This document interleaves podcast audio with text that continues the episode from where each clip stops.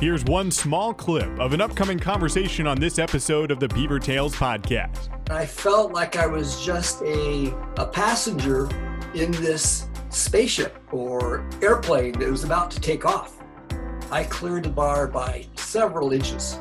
Uh, in fact, uh, one of my other competitors there said that was the best jump in the history of the high jump.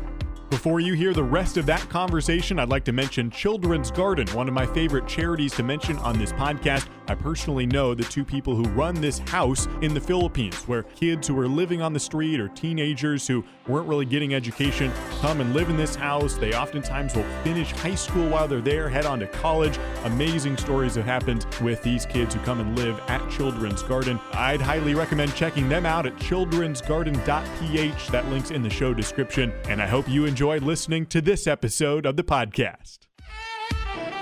This is the Beaver Tales Podcast with Josh Wharton, who has covered Oregon State athletics since 2013.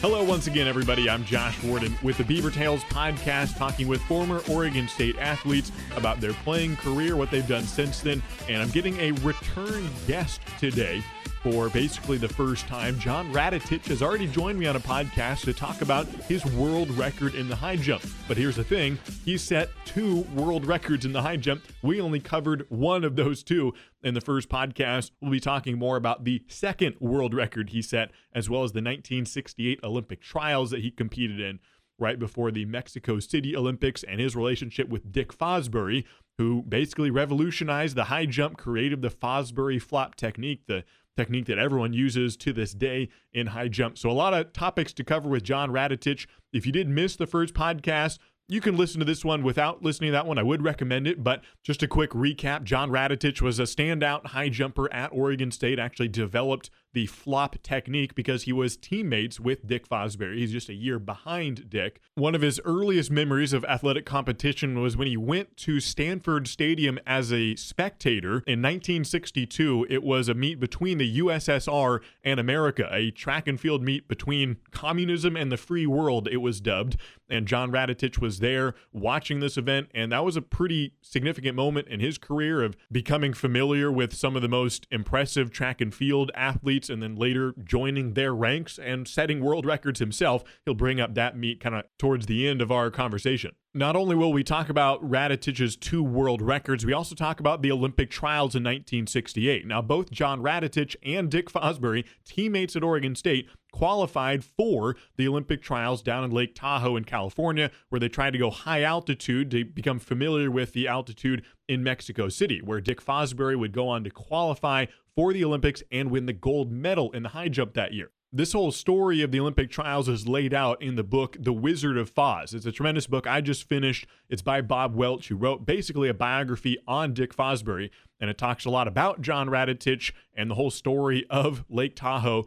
There was a lot of significant moments on the track and field in competition, but also away from it. One of them was a story basically outlining, as it puts it, how John Radetich saved Dick Fosbury's life. Now, John would tell the story a slightly different way, and he'll share his perspective and his memory of what happened. The story, in its more dramatic terms, is that the two were swimming to an island in Lake Tahoe and got stuck, or at least Dick Fosbury kind of ran out of gas and was really cold. It's up high altitude, the temperature's in the low 60s in the water, and he felt he couldn't make it to shore, and John Radetich basically swam him to the island.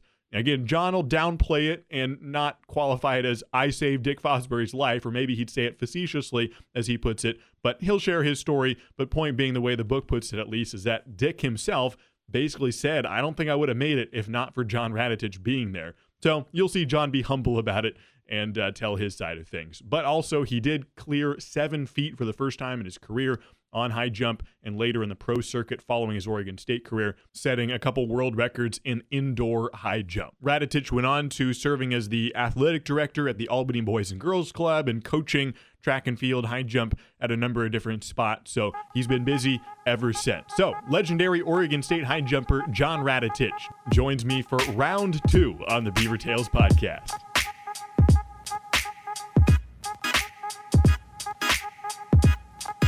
Well, John, since we've last talked, you've been to Diamond Lake, Clear Lake, got back from Crater Lake, some pretty amazing places. Does Crater Lake take the cake as the most scenic place in the Beaver State? Um, yeah, perhaps. Okay, it, it's a tough it- competition. it's- I mean, there's there's so many cool places. John Day, the fossil beds, the Painted Hills, and the Columbia Gorge, and all the mountains. It's Yep. just, so yeah, it's just it's, it's probably wherever you are. That's the best spot. that's good. That's that's a good answer. A true a true Oregonian, whether native or transplanted. That Mhm. that's a that's a good answer. Um, we'll come back to some some nice viewpoints and, and areas of beauty, especially Lake Tahoe, partway through this conversation. But let's talk about world record number two. Now we talked about the one in 1973 and our last Mhm. conversation, the indoor world record. Tell me about uh, the counterpart and your and your second world record and the story of that one. Ah, okay. Uh, that was that was kind of interesting. Um, this was that was like the fourth the fourth year of our pro tour and stuff, and I was probably in the best shape of my life. Uh, but a whole bunch of other people on the tour were not, and so it was a very short season. So it was a nice way to start it. Um, basically, uh, we, we was I was jumping in uh, Salt Lake City at the Salt Palace, Okay. and uh, I I had a really good practice uh, the week before at Oregon State. You know, where I cleared seven feet about I think about twelve times in a row. So that's that's I don't usually practice at that kind of height. Uh, but then uh, we went to uh, Salt Lake City and, and looked at the facility there, and uh, it was a nice plywood track. And if you hit the right spot, uh, it's almost like a trampoline. Hmm. And um, up until that time, I always had the the straddlers always got the good approaches. You know, prior prior to the meet, I went to the director. I hadn't signed uh my contract for the year yet and stuff, and I says, you know, you got to give me a better chance. You know, you know, let me let me set the pit up so it'll work for.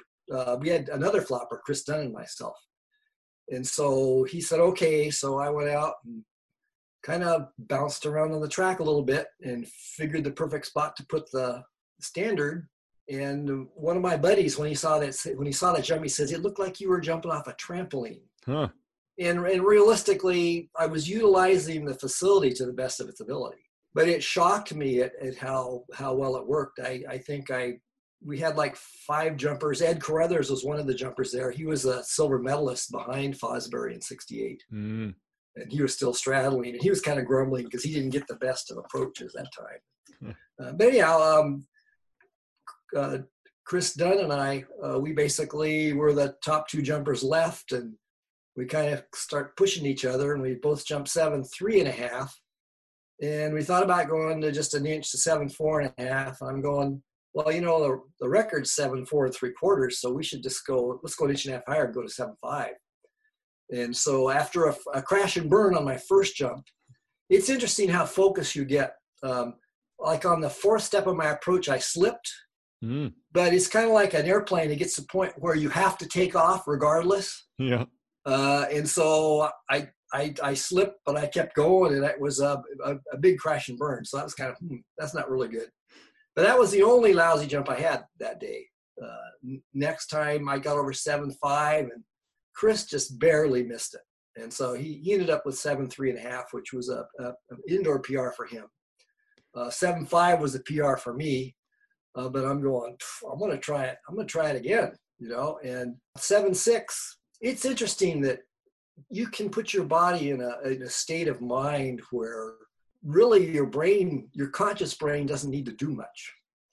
And so basically, I kicked it into um, overdrive or autopilot and i felt like i was just a, a passenger in this spaceship or airplane that was about to take off and so my body did everything it was supposed to do and i cleared the bar by several inches uh, in fact uh, one of my one of my other com- competitors there said that was the best jump in the history of the high jump you know but that was his his comment, just like uh, the book that uh, Bob Welch wrote about Fosbury, is in their their perception. So I liked what he said that, so I'll I'll go with that.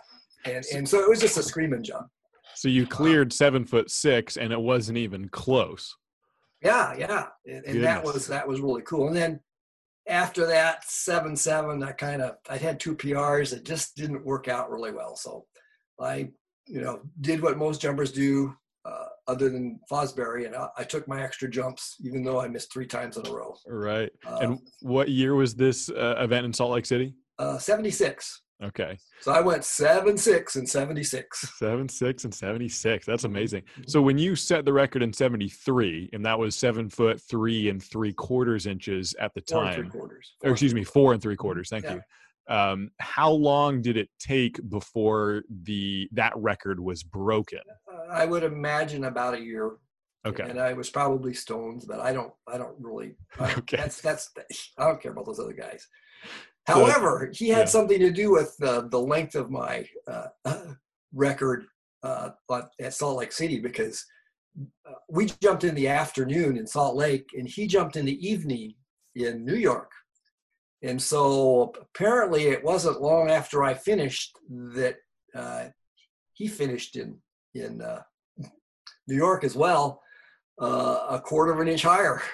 So basically, it, it it didn't last long, but it was my best jump ever. So who cares, you know? The one in 76 you're talking about was Yeah, 73? that, that was that was absolutely my best jump ever.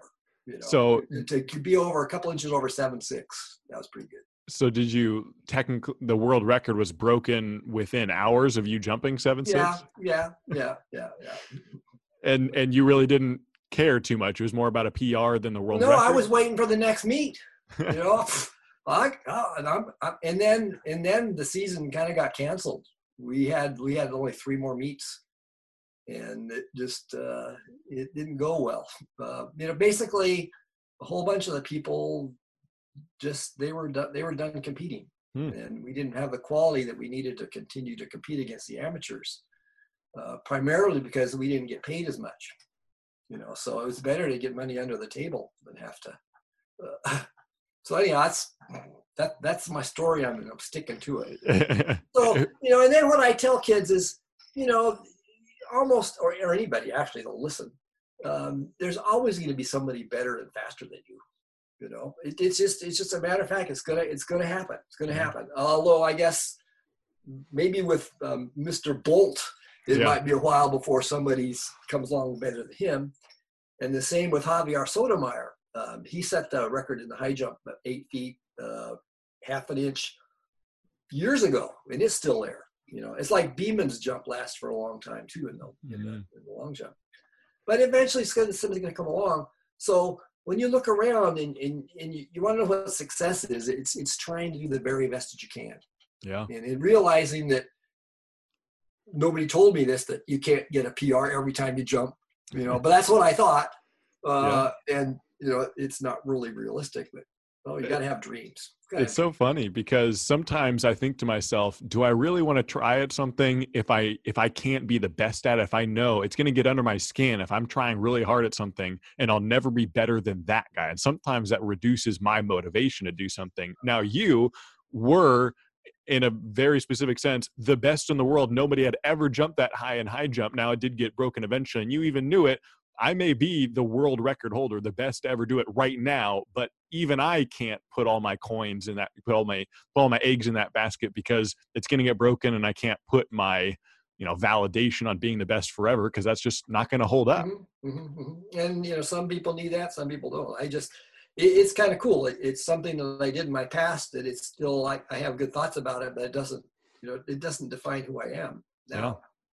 Uh, I respect that. Who, who did end up breaking it? You said just the next day or you know hours later. Stones, Dwight Stones. Stones. Dwight Stones. I gotcha. Mhm, mhm. Yeah. So if it doesn't get too abstract to talk about, if you didn't define yourself by high jump and and becoming a world record holder, what did or in present tense do you then replace that where maybe you would have said i'm i'm you know, define myself by the world record and i'm you know valued and good because i'm a high jumper what replaced that? What was instead of that how you do define yourself?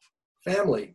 You know flat out you know um, having a relationship with my wife of 50 years on well actually it'll be our anniversary will be 50 years in, in august 22nd of this year. Family and raising uh, children you know and having them become responsible adults. Um, that's what I'm most proud of. You know, the second thing is, is I, I did affect the lives of thousands of youth in the Albany community running the, the sports programs. Right. So I feel good about, you, you know, as, as much as athletics uh, was uh, important for, and valued for me, plus just plain fun, you know, there are some aspects of, of learning, learning about the, the, the hard knocks of life, so to speak. And sports is a good venue. So I was able to hopefully give most of the kids a positive sporting experience with that. Mm. So that's you know that that probably so basically I had two jobs. Yeah. That was jumping and and and and, and athletic administration and, and Right. then um, family. And I'd, I'd say that's family is number one. Uh, so, but yeah, I, I- it's really fascinating because I'm recording this interview just a few minutes after finishing a conversation with Gabe Avgard, who played football at Oregon State. And I'm not sure, you know, the order of when I'll release these. This might be a week or two from now. But point being, I just finished a conversation with him, and he just got married within the last year. He's about 11 months into marriage. Now, Mhm. you are, what, was the number you said? How far are you into, into 50. your 50 years. Okay. So mm-hmm. about on, you know, pretty far ends of the spectrum there in terms of experience and newness to the game. And we talked about marriage for a while and and the concept we kind of discussed was sometimes it's it's easy to put your validation in your spouse and expect them to complete you to expect them to be your identity and that can be overwhelming overtaxing that that even they being as great of a person as they may be can be almost too much of a burden or pressure on them. Have have you ever experienced that of defining yourself by family and then seeing the pros and cons of that? Do have you ever experienced anything like that? I haven't I haven't really delved into that very much. okay. Uh, uh, so I, I yeah I, I just I, I I'm I'm astounded that you know I I the whole way I ended up getting to Oregon State uh, being recruited by uh, you know Coach Wagner and then meeting my wife at a dance there. And then you know like I say well so it's more than it's it's 53 years later you know we're still on speaking terms and kind of like each other every morning when we wake up. Yeah. Sparkle in the eye. Um, so yeah, and I just, I guess, I just, we just do stuff and just, and lots of times we have the same thoughts about what we should be doing, which is really kind of scary or kind of cool. you Yeah. know. Okay. Yeah. So, but yeah, I got you. Um, let's talk about 1968 for a moment and the Olympic trials, which was a crazy year. It was really fun to read. In The Wizard of Foz, the book you mentioned briefly, Bob Welch did a great job writing about Dick Fosbury. You were mentioned a lot and quoted a number of times in, in stories involving you, at least. And um, I'm not sure if you were at the Los Angeles trials, but it was a weird Olympic trials year where there were basically two Olympic trials. And the book kind Mhm. of delves into the controversy and the confusion of wait, we thought Los Angeles was the Olympic trials and people who qualified there would make it, but then there was some like, well, no, if they do well in Tahoe up in the altitude, then we'll choose them. And there's this whole sort of weird situation going on. But what were your memories of going down to Tahoe? The experience both in and outside the athletic competition, because you're there for a while, just hanging out with the other athletes and experiencing, even maybe working there. Some of the athletes worked a job yeah, at the Mhm. cafe or whatever it was. So, what are the memories that are most vivid of the 1968 Olympic trials for you? uh, the first one was that I was away from my sweetheart. Yeah. She was still back in Oregon. So that kind of sucked. but other than that, um, um, as they said, they took like 10 people from the, the, the, the Los Angeles trials. And I was lucky enough to be the 10th person, Mm. you know, so I was just going, oh man, I'm, I'm a lucky dude. I get to spend my summer training at, at altitude at Lake Tahoe. Uh, and so um, the, the first thing was a lot of joy that I got to do it. And then we went up and looked at the track and the track was just incredibly beautiful. Um, it's uh, in, there's a picture in the book, uh, fairly on the first pages there. that the, the track was actually cut out in a forest, and they left a bunch of trees in the middle and around the outside of the track. And so um, it seemed to me like a, a almost like a cathedral. In fact, when I went to Sangre de Cristo, uh, you know, uh, it was the same thing. You know, this is this is just inc- incredible. And so it was a, a state of the art track, so it was nice and springy and stuff. So it was really good to train on. Um, there weren't a lot of us there at one time, you know, so it was kind of like you were just. It was just it was it was a private club basically, you know, for people that could run fast and jump high and throw things, uh, and it was it was the you know temperatures were really nice too, and then the altitude really didn't make much difference for us jumpers. Um, in fact, the air is minusculely thinner and um, gravity is minusculely lighter. So one would think one might have uh, a, you know, an eyelash uh, more height from jumping with that particular thing. So, but it was just cool to do. And the fact that that's all I had to do was, was train uh, and, and eat uh, and uh, recuperate. And so uh, I did have a job. I drove uh, the, the van of, of, athletes down to the casinos a couple nights a week. I would drop them off at seven, then pick them up at 10 or 11. I don't remember when it was and stuff. And uh, heard some interesting stories about one time they had this big plan and a bunch of people pooled a lot of money and they went down and they were going to play the, the, the roulette wheel and they're going to bet either black or white every single time because eventually it's going to come up. But it went the wrong color way many times, and people are wondering if they actually everybody bet all the money they really said, or somebody got some on the side. So that was it was kind of interesting, and it's, it's also kind of interesting to think of you know uh, athletes going down and gambling. I wasn't old enough to gamble then myself, so. Mm. I could just you know drop them off and I could walk around and stuff. But uh, it, it, was it was an interesting part-time job, uh, and uh, almost every day. Well, we we actually lived in there were three bedroom trailers, no water, no toilet, so you had to walk. You had to walk into a, a building. They put these these put these trailers up at some private school, so you had to you had to hoof it over, go to the building, do all stuff, which was okay when you're young. It would have really sucked now because I visit the restroom a little more often now. but um, so that was kind of interesting. And, and guess who my roommate was? Mr. Fosbury. Mm. And so I also had a, a little record player and, and, a bunch of records from the music in the Bay Area where I grew up and it's my thing. So I would, I would, leave. I, I think that I, my music was an inspiration for him. He, he would be playing the songs when he was there and stuff. Uh, but realistically, he wasn't there much. He was, he was training some other way you know. So I didn't I didn't see I didn't see him a lot. Uh, yeah. But he's a a unique individual. I can say that. So then you know the, we would have to drive up to the track, and then after practice I'd go down to the, I'd go down and swim in the lake because it was a good way to uh, cool down. I thought. So I didn't have any problem swimming anywhere in the lake. The water was not too warm or too cold for me. So, uh, so that was about it. You know, eat, sleep, jump, and then you know a couple days go swimming, checking out the place. Uh, Tahoe's a pretty place as well. Right. So that would, that would be about the extent of that. And then we had like three or four meets that summer. We had one in Eugene. Uh, we had one at Lake Tahoe where I got my first seven foot jump. Wow. That was cool because I, was, and that was as a straddler. What was really good when it was the the official for the event was actually uh, a guy from the, the the San Francisco Bay Area where I where I used to jump in the all comers meets and he was my official, so I knew him, and he knew me, and it was so cool that he got to he got to see me get my first seven foot jump. Wow, that's amazing. Yeah. So it sounds like a, a paradise of sorts, just an amazing place where you're jumping and eating and you know driving to the casino and hanging out with these other tremendous athletes and it seems like the furthest place from tragedy, and yet it very nearly was tragic for a moment in one of those swims. Uh, yeah, yeah. Now, see, now that here's where we talk about differences of opinions. Okay, yeah. Tell me your because, side then. Because yeah, because I didn't.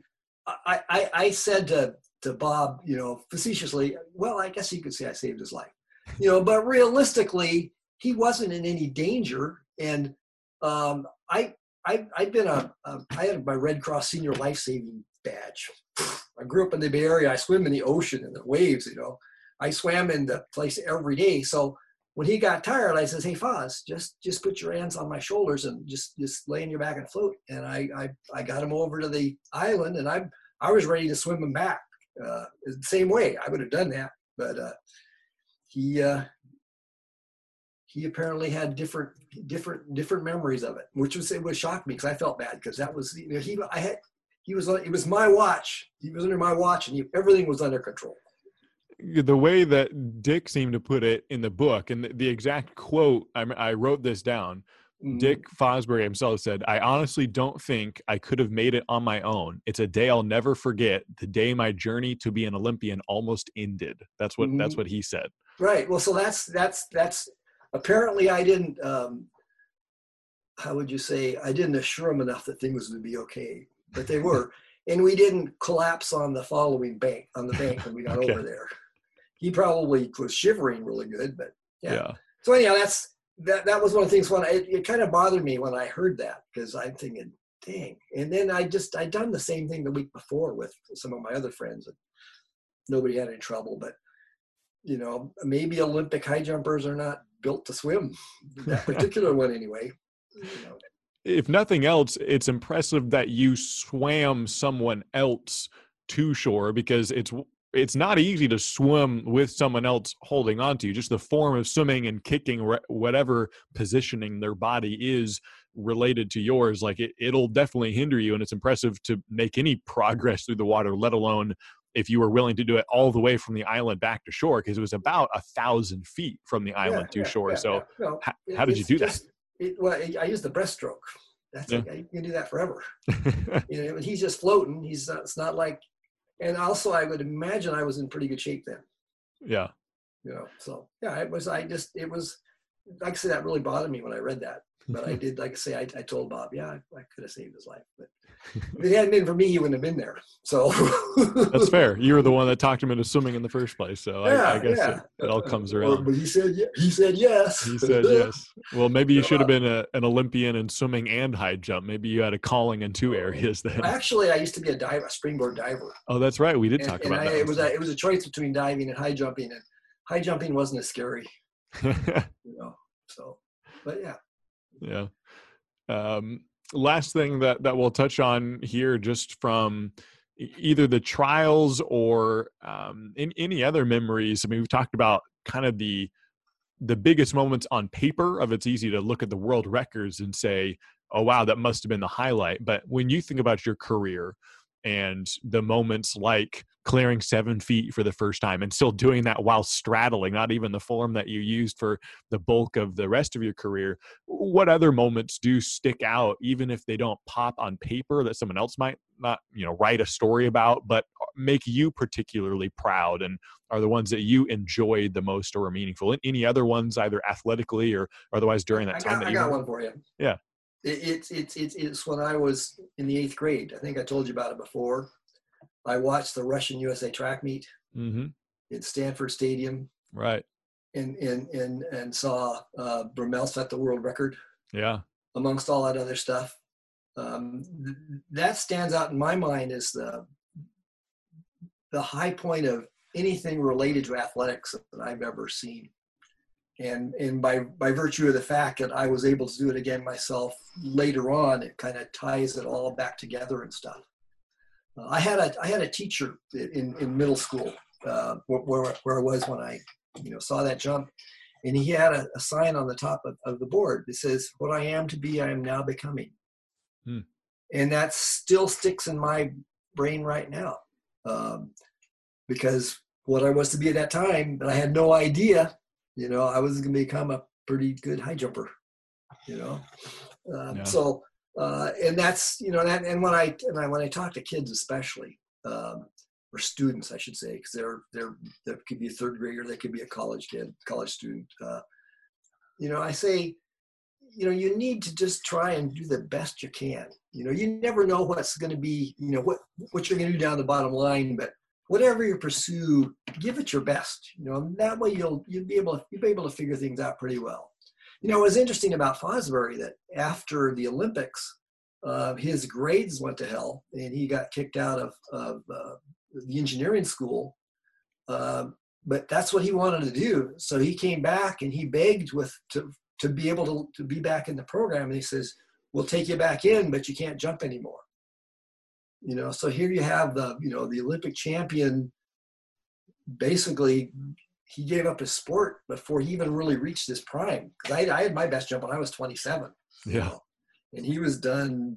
Well, I guess he jumped on the pro tour one year, but he didn't really do that well. But so it's just it's it's kind of interesting how lives go. Things he did, things I did. You know, comparing comparing what we've done. I wouldn't have trade places with anybody. What way my life's turned out right now, you know, and it was just so lucky that it did. You know, everything rolled around that I ended up at Oregon State where I could learn to flop because mm-hmm. I probably wouldn't have done anyplace else. But best thing was still meeting my wife. You know? so, and then watching my kids, you know, uh, compete in athletics and you know have fun too. Yeah, let's make sure that she hears this podcast so she can hear all the, the nice things that, that you say about her. oh, she just rolls her eyes. My thanks again to John Radatich for rejoining the podcast for part two. Without a doubt, the most impressive thing to me, and this kind of came up in the first episode, was just almost unimpressed he was by his own world records. I don't know if unimpressed is the right word, but certainly not arrogant about them, not putting his entire identity in them, not defining himself or thinking, I'm the man and I'm so great because of the world records. After all, they're going to get broken sooner or later. And for him, in one case, it was about a year later. And for the second world record, it was within a few hours. So I'm glad he had the foresight to realize, well, I can't bank on this being the thing that'll make me famous forever because it is an amazing story, but at the end of the day, that wasn't really what made him successful in life. So I, I, really appreciated his thoughts on that. More good conversations coming on the Beaver Tales podcast in future episodes as well. Hopefully, you can give me your feedback if you go to the website in the link description and uh, leave your email there. We can start a conversation. You can give me thoughts on this podcast and learn more about the Beaver Tales documentaries and what those are all about. So, check out that link in the description for this episode and join me next time on this podcast. Until the next episode, everybody, good night and go Bees.